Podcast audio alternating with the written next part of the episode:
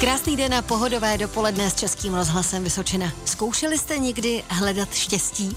Jak moc je to trnitá cesta? A kde jsou lidé šťastnější? Je to třeba v Bhutánu, Izraeli, Islandu, Arménii, Norsku nebo Číně? Na to všechno se dnes v dopoledním rozhovoru budu ptát psycholožky Kristýny Tronečkové a také marketingového konzultanta Matouše Hertíka, protože oni společně se vydali na několik zajímavých inspirativních cest a poslední takovou knihu s názvem Naše cesty za štěstím vydali celkem nedávno, tak se nechte i vyzlákat a možná vás dnešní dopolední rozhovor k tomu štěstí nakonec přivede. Hosté Hely Dvořákové. Asi mi dáte za pravdu, že v dnešním hektickém světě plném stresu se musíme starat i o naše duševní zdraví. Jak ale hledat štěstí? O tom si právě teď v dopoledním rozhovoru budu povídat s psycholožkou Kristýnou Tronečkovou a také marketingovým expertem, nebo chcete-li konzultantem Matoušem Hurtíkem. Dobré dopoledne vám přeji. Dobré dopoledne. Dobré dopoledne. My víme, že Kristýna Tronečková je psycholožka, je autorkou rady knih s názvem Cesty za štěstí, Cesty za štěstím dvě, ale teď se dostáváme k vaší třetí knize, ke které jste přizvala Matouše. Jedná se tak? o knihu Naše cesta za štěstím. A mě by zajímalo, co svedlo vaše dvě cesty, že jste se rozhodli, že to štěstí budete hledat společně v další knize. tak eh, tady ta třetí knížka mm, je o Kostarice, Turecku a Japonsku. Naše cesty za štěstím vznikly vlastně tak, že eh, jsme s Matoušem se dali spolu dohromady. A on mi pomáhal už při tvorbě těch předchozích knih. A já jsem to psala a s ním jsem konzultovala, on to po mně četl. A říkala jsem si, že když takhle cestujeme spolu a zažíváme ty dobrodružství dohromady, že by vlastně bylo super, že bychom tu třetí knížku napsali společně. Takže to prošlo. A máme tady takový mužsko-ženský pohled na věc z našich cest a taky tak, jak děláme ty hloubkové rozhovory s místními lidmi a zjišťujeme, co jim dělá radost, jaké je to jejich štěstí, tak ty vlastně, ty rozhovory jsme dělali také společně, takže ta knížka je obohocená takhle o ten mužský pohled. Turecko, Kostarika, Japonsko, to jsou destinace, které jste v rámci knihy Naše cesty za štěstím navštívili. A když děláte tyhle hloubkové rozhovory, jak lidé reagují na to, že se jich někdo zeptá, jestli jsou šťastní? Já si myslím, že lidé chtějí sdílet to, co je to jejich štěstí a co je ta jejich kultura vůbec. My se neptáme samozřejmě jenom na štěstí, ale na to, jak se jim v tom daném státě žije a jaké mají rodinné vztahy a tak dále. Takže nepřetkali jsme se s tím, že by si s náma nikdo nechtěl povídat. Naopak je to nadšení a říkají třeba, já jsem se nad tím nikdy takhle nezamýšlel, nezamýšlel tak pojďte, pojď mi. Já si vlastně taky udělám takovou svoji introspektivu a budu se, zamyslím se, co to štěstí tady pro mě nebo pro nás tady v tom státě znamená. Mm-hmm. Jsou tedy všichni, které oslovíte, takhle sdílní? Že ne, chtějí? to určitě ne. Většina ano, ale tak někteří řeknou, že o to nemají zájem, tak je dál nepřesvědčuji a popřeju jim hezký den, ale ti, kteří zájem mají, a řekla bych, že je to teda většina, tak uh, ty rozhovory se často protáhnou na opravdu dlouhé hodiny, ve kterých se dostaneme na mnohé a mnohé témata a otevřeme spoustu takových um, i různých témat, které třeba uh, by se na veřejnosti ani moc neprezentovaly. Takže je to opravdu takový velmi hloubkový průzkum té lidské duše. V tom případě jaká témata jste třeba otevřeli v Turecku? Protože u Turecka máte krásnou poznámku síla napětí. Uh-huh, uh-huh. Je to tak. Uh, Turecko je země, která stejně jako ostatní země tady z těchhle z těch třech knih dostaly jakýsi atribut síly. A tak, jak jste řekla, u Turecka je to síla napětí, protože uh, Turci jsou hodně v tenzi. A možná takhle místo, abych uh, to popisovala, tak tady můžu přečíst úplně kratičkou ukázku, aby si posluchači udělali obrázek. Ano. Turecko je země napětí, které se přinášelo i na nás a které jsme cítili snad každý den. Stačilo nasednout do auta, vyjednávat lapálie v ubytování nebo jen smlouvat na trhu. Trochu vzrušení jsme vítali rádi a brali jsme to jako hru. Ale ta trocha rychle přerostla v obrovskou hromadu, která lehkost hry rázem uzemnila tíživou frustrací. Turci si neberou servítky.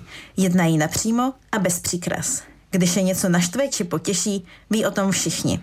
Svůj aktuální pocit pak náležitě přitaví do komunikace s nově příchozími, a to bez jakéhokoliv filtru. Vždycky jsme okamžitě věděli, na čem jsme. Když to bylo dobré, tak to bylo rovnou skvělé. Ale když to bylo špatné, tak to bylo strašné. Turecku vévodí extrémní pocity, které se nejen v obyvatelích, ale i v nás točily jako v pračce. Průměr a střední hodnoty jsou nuda.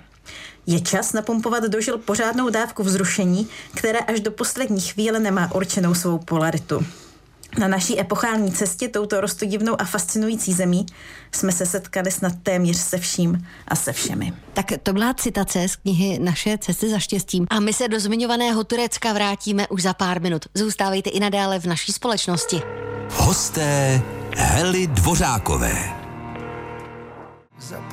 V pondělním dobrém dopolední Českého rozhlasu Vysočená vám představujeme knihu Kristýny Tronečkové a Matouše Hurtíka, která nese název Naše cesty za štěstím.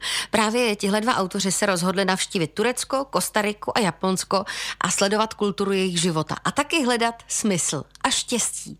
E, právě teď hovoříme o Turecku.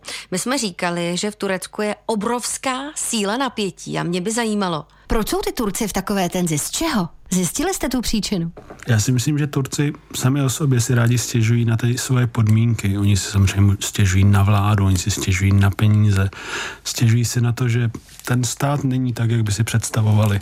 Ale když opravdu s nimi vedete pak ty dlouho, dlouhé rozhovory, tak oni říkají, no my se vlastně máme dobře, my si z toho uděláme trochu legraci, my se pak potkáme s těma našimi kamarádama, s tou rodinou a užijeme si ten čas takový, jaký je, protože ty podmínky, v kterých žijou, jsou jenom jednou ze součástí toho, co se nám a jak se nám žije. To, co si nosíme uvnitř, je to důležité. Kromě toho zmiňovaného napětí a té povahy Turků, zjistili jste ještě něco, co vás na té destinaci zaujalo? Tak určitě bylo zajímavé to, jak se tam k nám chovali, protože jsme tam byli takhle v páru a Turci to je velmi maskulinní národ. Takže když začínal nějaký hovor, tak se muži většinou o, o, obraceli na mě a až pak se připojila Kristýna. Je tam prostě takový zvyk toho, že muži prvně mluví s muži a až pak ta žena je tam prostě nějakým způsobem do toho zahrnuta. Takže takový náš o, rozumný přístup, takový ten víc emancipovaný, tak to v Turecku tam to zatím prostě nefunguje. V tom případě teď se obracím na vás, Kristýna. Ano. Eh, jak jste se cítila v ten moment, kdy ta pozornost vůbec nebyla směřovaná na vás? Protože vy jste úspěšnou psycholožkou a nejednou tam jste byla absolutně eh, přehlédnutelná. Jo, jo, jo, přicmrdovala jsem, je to tak. a tak oni na mě koukali eh, jako na ženu, ale bavili se rozhodně s někým jiným a to byl Matouš. A, a tak samozřejmě, že na mě to působilo tak eh, všelijak, protože přece jenom Matouš tam hrál prim a, a já jsem se do těch konverzací mohla připojit, až když teda byl vlak rozjetý, stejně jako třeba manželky a další partnerky těch našich respondentů. Um, takže Uh, brala jsem to jako součást té jejich kultury a to si myslím, že platilo téměř po celém Turecku. Jinak ta, uh, ta síla toho napětí opravdu je znát v různých částech Turecka různě. Jo? Že třeba um, na tom východě ti Turci, oni se potýkají s tím, že mají tam větší chudobu, jsou takový daleko divočejší, co na srdci, to na jazyku. Myslí to za každou cenu upřímně. Ten západ je takový vycválanější, ale pořád je tam cítit ta horká krev a velice svižná jízda autem a Turci jsou, já bych řekla, že to platí napříč Tureckem taky, jsou velice vášniví.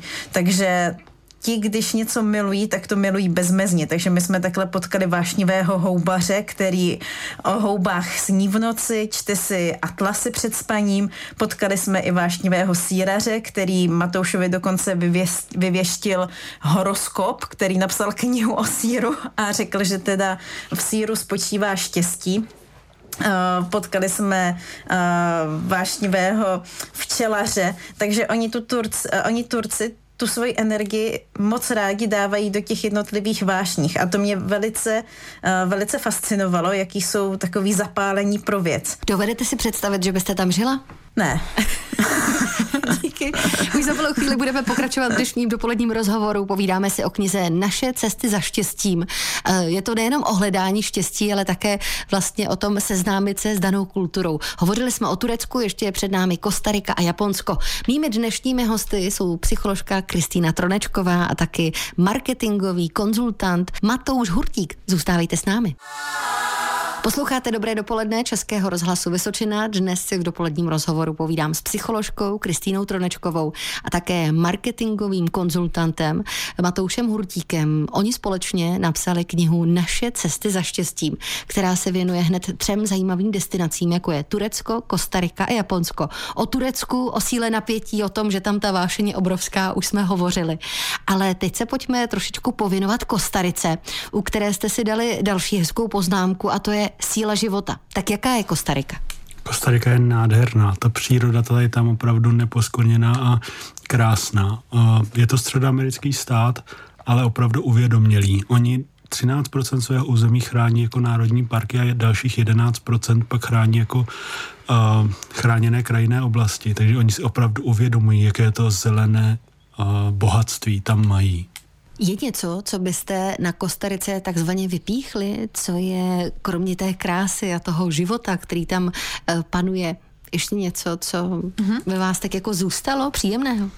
Tak uh my jsme vedli ty hloubkové rozhovory s těmi místními a napříč oni se zhodovali v tom, že prostě ví, jak žít. A proto oni žijí tak dlouho. Oni se nestresují, neřeší to, co nemůžou změnit. Ne, že by byli až takový flegmatici, že by měli všechno na háku, ale opravdu se zabývají jenom tím podstatným. Takže se takhle šetří energii a zbavují se tak jednoduše toho nahromaděného stresu, který třeba na nás v Evropě působí mnohem intenzivněji než tam, protože tam z těch 100% eh, věcí, co oni dělají, tak se opravdu soustředí jenom eh, na malinkou část, která je ta nejdůležitější a ten zbytek nechají plynout po vodě, protože to štěstí je tady a teď a nemůžeme přece ovlivnit všechno, nemůžeme mít všechno pod kontrolou a je to tak v pořádku. A ti kostaričané to ví, takhle to vyplynulo z těch rozhovorů. Kostarika je podle mě opravdu šťastnou zemí. Oni tam mají mnoho různých uh, plodin, velmi zdravých, které jim tam rostou divoce v pralesích a často je rádi konzumují. Říkají, že oni to zlaté bohatství vyměnili za to zelené. A jsou takhle šťastní, že sice by mohli tam těšit zlato, protože v podloží tam jsou ty ložiska, ale nechtějí si ničit ty své pralesy, které mají tolik eh, bohatých plodin a že je tam tolik rostodivných zvířat. Takže kostaričani, tak jak jsme zjistili, tak jsou opravdu hlavy pomazané a i když ta země není příliš bohatá, tak uh, si myslím, že se opravdu umí chovat s respektem a uvědoměle k tomu prostředí, ve kterém žijí. Napadá mě můžeme se vůbec někdy třeba v České republice přiblížit tomuhle modelu, když tedy pominu tu nádhernou krajinu, tomu, že se odprostíme od toho zlata, od těch financí a budeme si užívat toho života?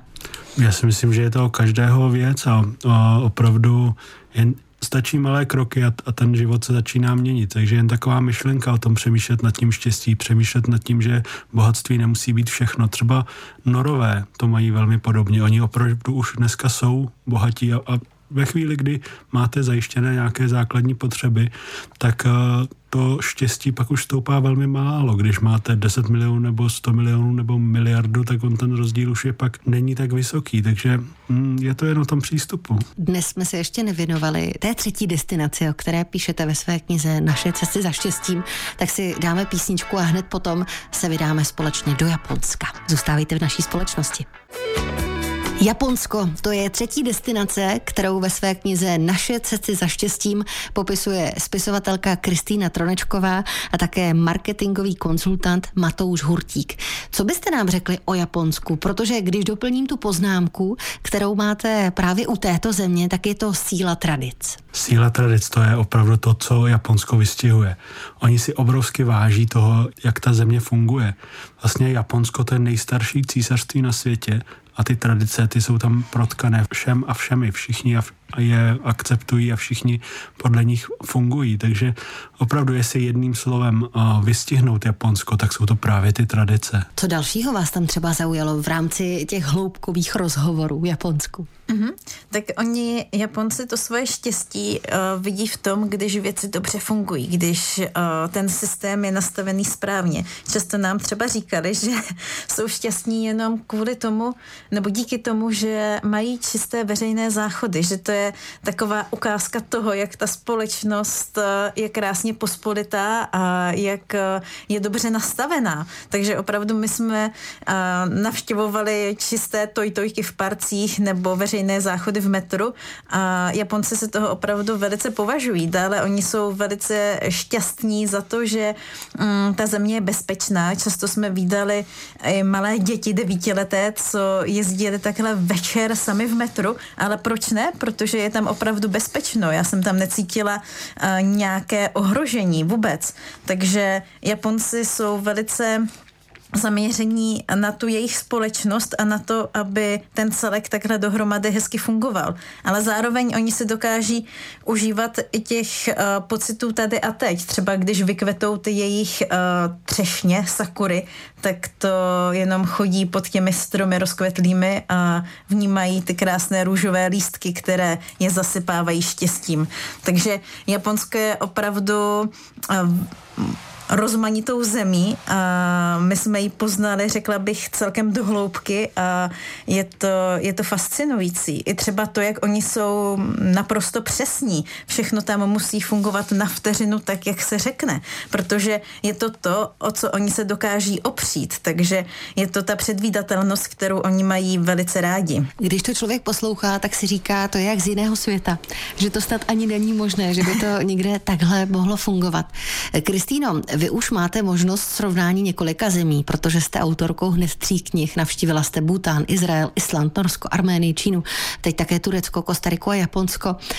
Dá mhm. se říct, kde jsou lidé nejšťastnější? To asi nedá, ale myslím si, že někteří ten svůj přístup mají zaměřený k tomu štěstí tak nějak přímo čařeji a jiní jdou k němu různými oklikami a zatáčkami a občas se někde můžou ztrácet. A Řekla bych, že ten přímočarý přístup je třeba znát u Bútánců nebo Kostaričanů, nebo třeba i u Norů, kteří, kteří opravdu už si uvědomili, že jsou na nějakém vrcholu toho materiálního blaha a že víc už nepotřebují a že teď naopak se zase soustředí na to jednoduché, na to jádro toho štěstí, které třeba jenom spočívá v tom, že rádi vyrazí o víkendu do těch jejich chat vysoko v horách, kde nemají ani elektřinu, ani vodu a jsou tam šťastní, protože k tomu štěstí opravdu člověk nepotřebuje mnoho a ví to stejně jako třeba ti butánci. O hledání štěstí je dnešní pondělní dobré dopoledne. Mými hosty jsou Kristýna Tronečková a Matouš Hurtík, autoři knihy Naše cesty za štěstím. O hledání štěstí je dnešní dobré dopoledne. Mými hosty jsou Kristýna Tronečková a také Matouš Hurtík. Oni společně vydali zatím svou poslední knihu Naše cesty za štěstím. Kristýna Tronečková přeci jenom těch zemí už procestovala velkou spoustu. A proto by mě zajímalo, Našla vy jste to osobní štěstí v tom, že najednou si z toho dokážete z té každé země vybrat to, co potřebujete a přináší vám to tu radost toho? Rozhodně. Já si myslím, že každá země mě i Matouše obohatila natolik, že nám zase změnila trošku pohled na svět. Takže ty knihy nejsou jenom o tom, aby to bylo všechno krásné, růžové a učesané, ale jsou tam někde i země, které jsou kontroverzní. Ale i v těch kontroverzních zemích člověk může najít ty střípky té radosti a právě i ty drobné radosti, které člověk umí povýšit na velké, potom ve výsledku tvoří to jedno velké štěstí. Takže já jsem to své štěstí objevila asi úplně všude. A teďka mě jenom napadá, že třeba opravdu šťastná jsem byla na Hokkaidu v Japonsku, kde za sezónu napadne 16 metrů sněhu a protože miluju freeride, tak tam to teda byla pastva. Tam to bylo něco jako meka pro lyžaře, to bylo úžasné. Jak je na tom Česká republika? Protože o té jste zatím, pokud se tedy nepletu. Ve svých knihách nepsali. Proč jste o ní nepsali? Protože ji všichni známe, anebo proto, že je tak jako neuchopitelná v tom štěstí? Ne, ne, ne. Já jsem o ní dělala výzkum v rámci diplomové práce a v té první knize Cesty za štěstím o Butánu, Izraeli a Islandu jsem na konci psala takový uh, krátký text o tom, jak jsou lidi šťastní v České republice. Ono to vychází celkem jednoduše a to tak, že Češi mají toho mnoho, proč být spokojení a na povrchu třeba stejně jako ti Turci si často stěžují, i když Turci si stěžují mnohem víc, mnohem intenzivněji, ale Češi to mají taky jako takový národní bonton a přitom se mají dobře, přitom k tomu štěstí jim toho až za stolik nechybí. Myslím si, že uh, je to národ, který si žije dobře a navíc má tu obrovskou sílu v tom humoru, který je takovou hnací sílou ku předu toho našeho národa. Velmi specifická věc pro nás. Co nám brání mnohdy v tom najít štěstí? Protože podle mě utíkáme od toho, kdo doopravdy jsme. Když bychom se zavřeli oči a vnímali jenom tu přítomnost a tu vděčnost za to, co právě prožíváme tady a teď, třeba jako tento rozhovor, nebo to, co se nám stalo třeba v uplynulých hodinách a co jsme jenom přišli mávnutím rukou a přitom to bylo něco krásného, co by stálo za to, abychom si toho všímali, tak jenom mít takhle zavřený oči a přihrávat si to jako ten film, film vděčnosti, tak eh, je to rozhodně cesta k sobě. Neutíkat někam, kam vlastně by to byl jenom nekonečný koloběh a běh, ale to umění se zastavit a být šťastný za to, co právě máme. Ovlivňuje nás třeba v tom hledání i naše rodina? To, v jakých modelech a výchově jsme vyrostli? Já si myslím, že určitě ano. A, tak uh, ovlivňují nás ti nejbližší, ale to opravdové štěstí vychází vždycky zevnitř. To třeba butánci, oni se modlí a meditují klidně dvě hodiny denně. A to nejenom mniši, ale i ti obyčejní lidé. A oni právě takhle často říkají, že jim ten smutek přináší pouze to, když uh, nestihnou se pomodlit a meditovat v takové míře, jako by oni chtěli. Takže ty dvě hodiny, aby našli ten svůj vnitřní klid, protože když je člověk sám uvnitř v pohodě, tak už ho jen tak něco nerozhází. Takže oni na první místo v tom štěstí kladou tady tu svoji filozofii, tu svoji duševní hygienu a až potom tam kladou ty vazby a tu rodinu, protože ví, že to štěstí opravdu vychází zevnitř a na to se pak nabalují ty věci okolo, třeba ty vztahy. Tak já doufám, že po dnešním dopoledním rozhovoru přinutíme aspoň trošičku naše posluchače, aby se zastavili, užívali si ty momenty tady a teď a učili se být šťastným. A co víc, aby šťastnými opravdu byli. Dnešními hosty Dobrého dopoledne byla psycholožka Kristýna Tronečková a společně s ní také marketingový konzultant Matouš Hurtík. Oni společně dali dohromady knížku, která nedávno vyšla a nese název Naše cesty za štěstím. A o té jsme si dnes také v dopoledním rozhovoru povídali. Moc vám oběma děkuji. Přeji úspěšné cestování, samé pozitivní a spokojené respondenty a aby se vám všechno, co děláte, jenom dařilo. Hezký den a naslyšenou. Děkujeme, naslyšenou. Děkujeme, naslyšenou. Hosté Hely Dvořákové.